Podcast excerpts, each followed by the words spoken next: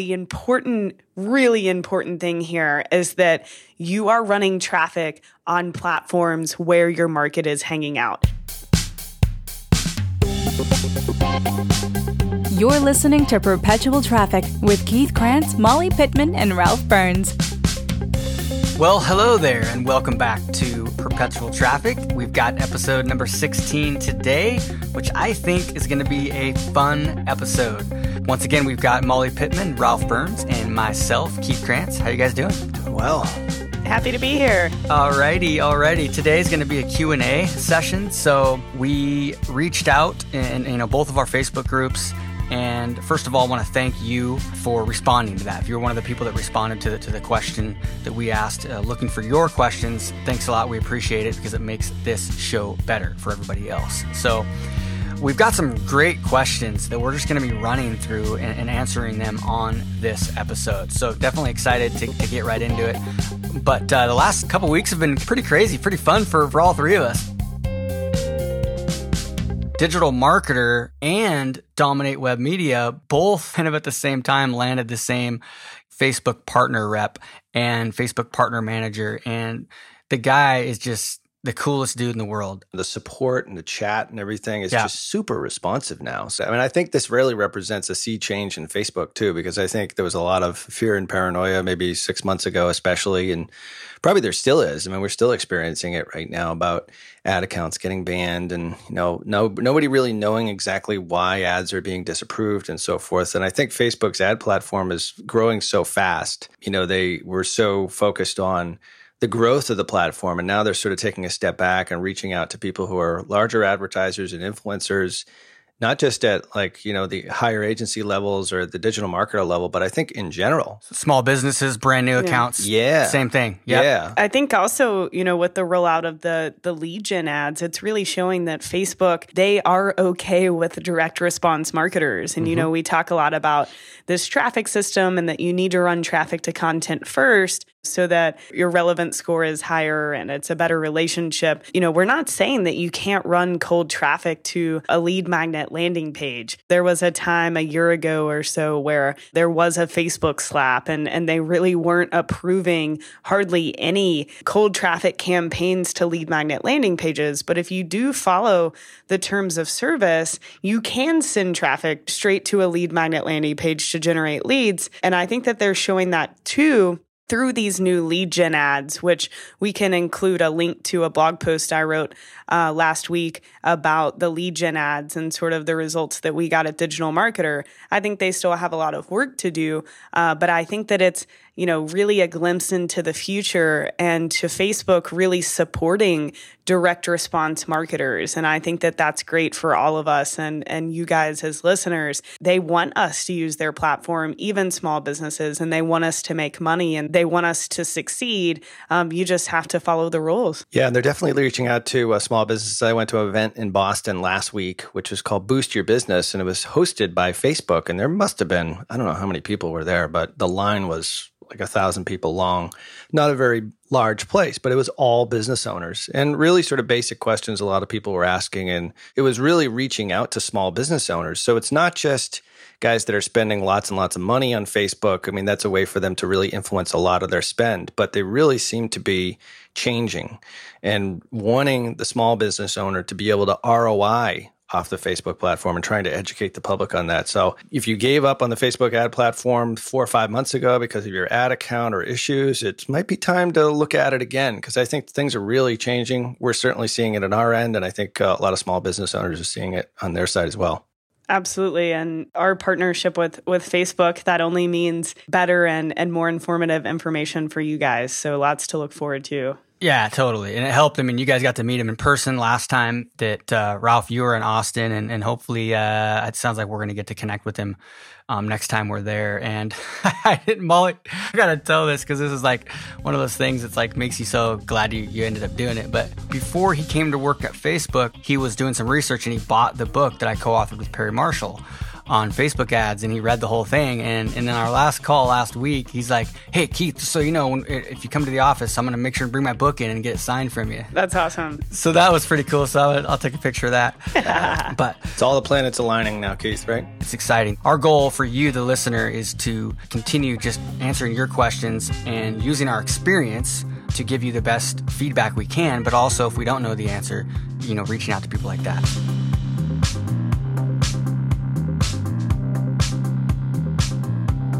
All right, let's get right into it. So, there's some great questions along the lines of what Molly was just talking about with the ungated content and stuff. So, we got these questions by posting in my Facebook Ads University private group, and Molly posted in the Digital Marketer Engage private Facebook group.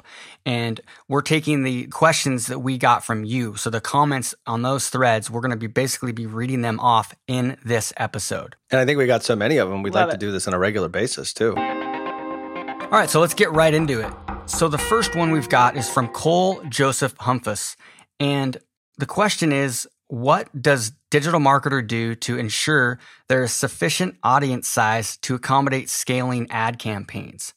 Is it lookalike audiences or spending money to free blog posts to constantly repixel and build custom audiences? Yeah, great question. Yeah, um, this is more of a question to DM, but I think we could both answer this one. So go ahead. Yeah, First off, when when we are targeting cold traffic through interest targeting, we like to keep each ad set, the potential audience size, between about a half a million to a million people. Um, not that you can't go outside of that; it's just really the sweet spot that we found over years of testing that allows us to avoid false positives or false negatives.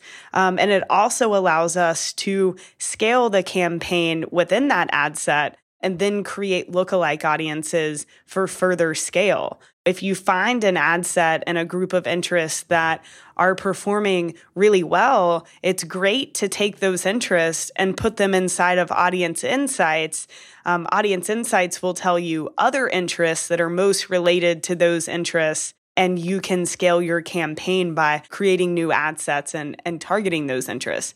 So it's really a combination. So it's, you know, number one, making sure that you're targeting a big enough audience size off the bat that allows you for scale.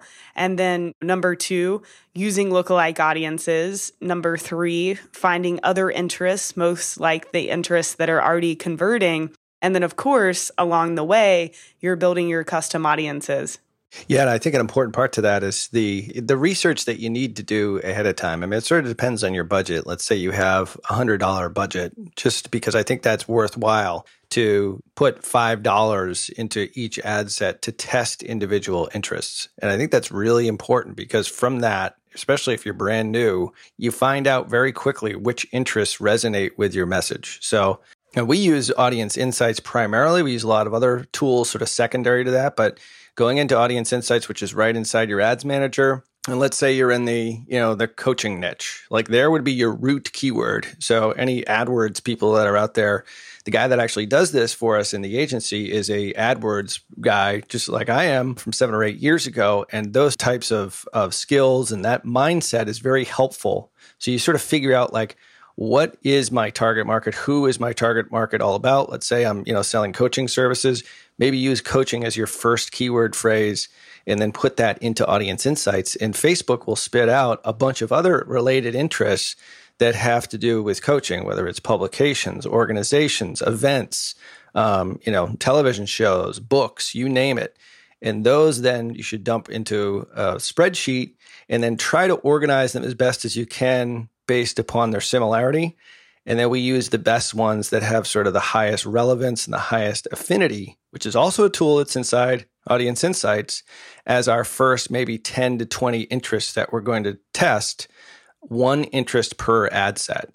And if you do it that way, if you can get maybe 10 or maybe even 20 of them and start off that way, you might get 17 or 18 that are total losers, but two or three might be you know your real sweet spot so you cut out the stuff that doesn't work and then leverage the ones that do we go even deeper into this back on episode eight where we go into specific targeting and we'll, we'll, have some great resources we've got videos going through demos of this inside facebook ads university and digital marketer has uh, which which guide is it molly the $10 a day traffic plan Okay, perfect. Well, you guys can go visit the show notes to check that out. But I call it the two different phases. You might have a discovery period, which is that beginning. You've never advertised on Facebook. You don't know your audience. You don't know which audiences are going to resonate. And that's when you might really start to separate out your ad sets into different target audiences, like Ralph was just talking about. So you can figure out which ones are working best. And then if you're in that kind of optimization period, you might already be in that optimization period. You might already have ran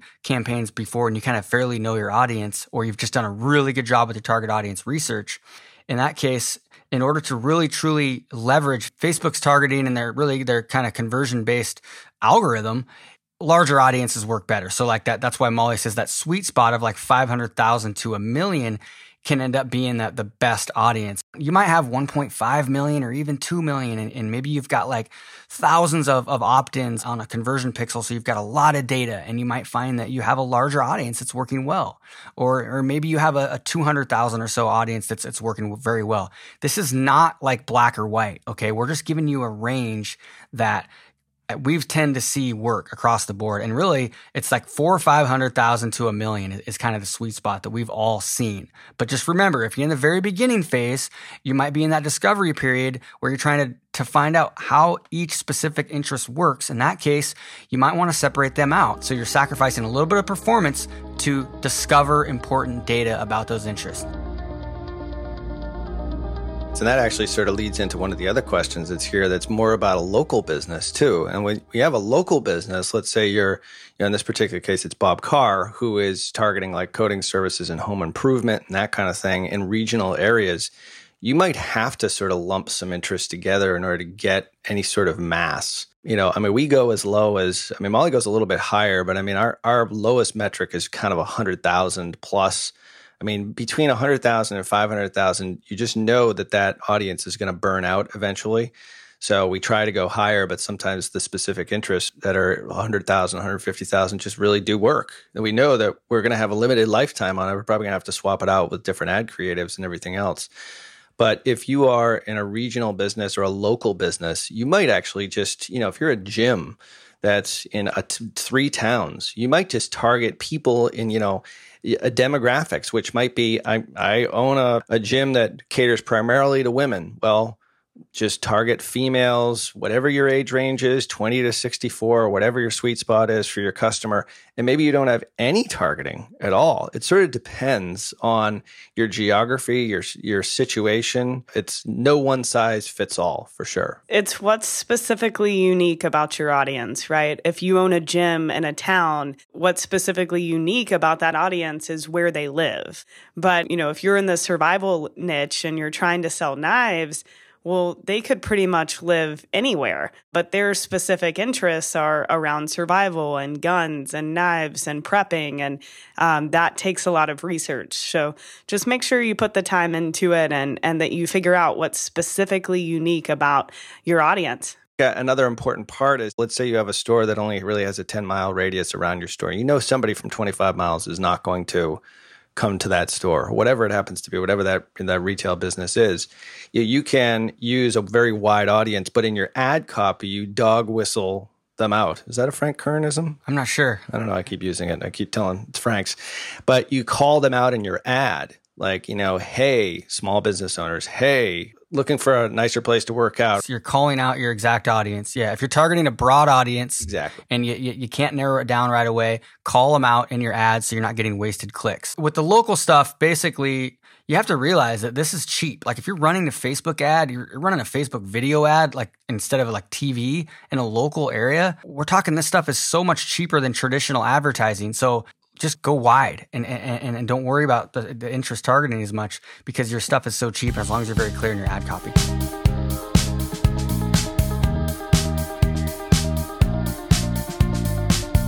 Uh, let's talk about this ungated content stuff. There's the second part of this question hits on this, and I'm not sure if it's Kuchel or Kuchel. Sorry, Ryan, if I butchered your name, but his question is How do you decide when you should be running cold traffic to ungated content and retargeting them, or just send them straight to a lead magnet?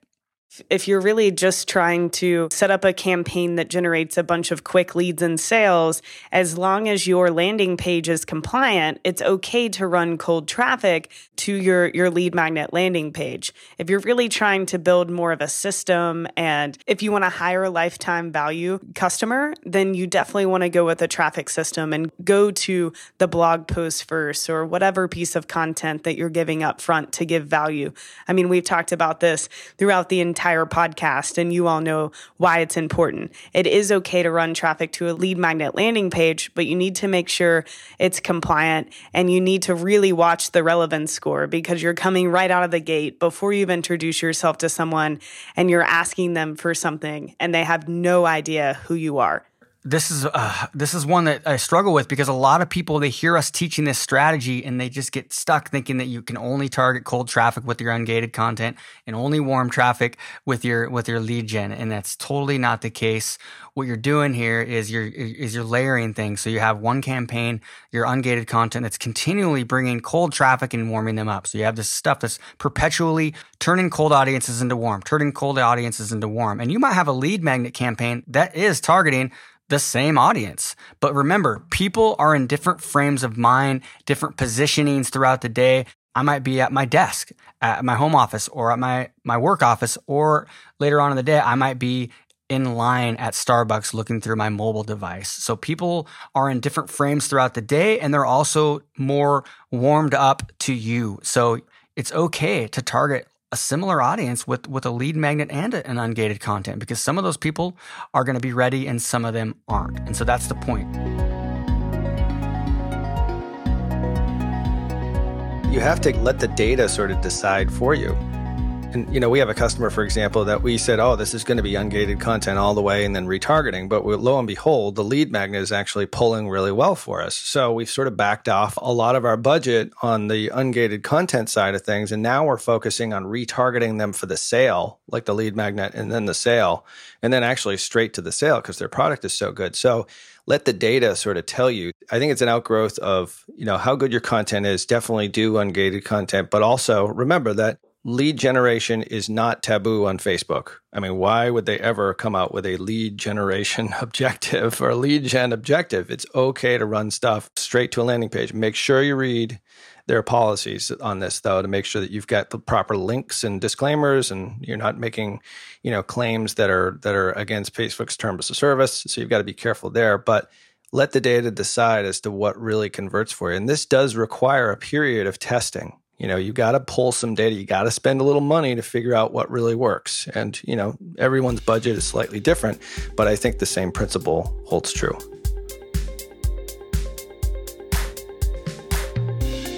Let's fire off a couple uh, kind of easier ones to answer here. I've got a good question by um, uriah guilford and it is should a beginner use the power editor or stick with the ads manager? Personally, if you're just starting out, I think that you should stick to ads manager. Really, the benefits of Power Editor, for me at least, you know, there isn't a character limit. So when you see ads that have really long copy, uh, that's that's how that was done inside of Power Editor. You can also duplicate campaigns and ad sets. It really saves a lot of time when setting up campaigns. But if you're just getting started and you're you're really trying to get get familiar with the platform, I, I recommend starting with with Ads Manager.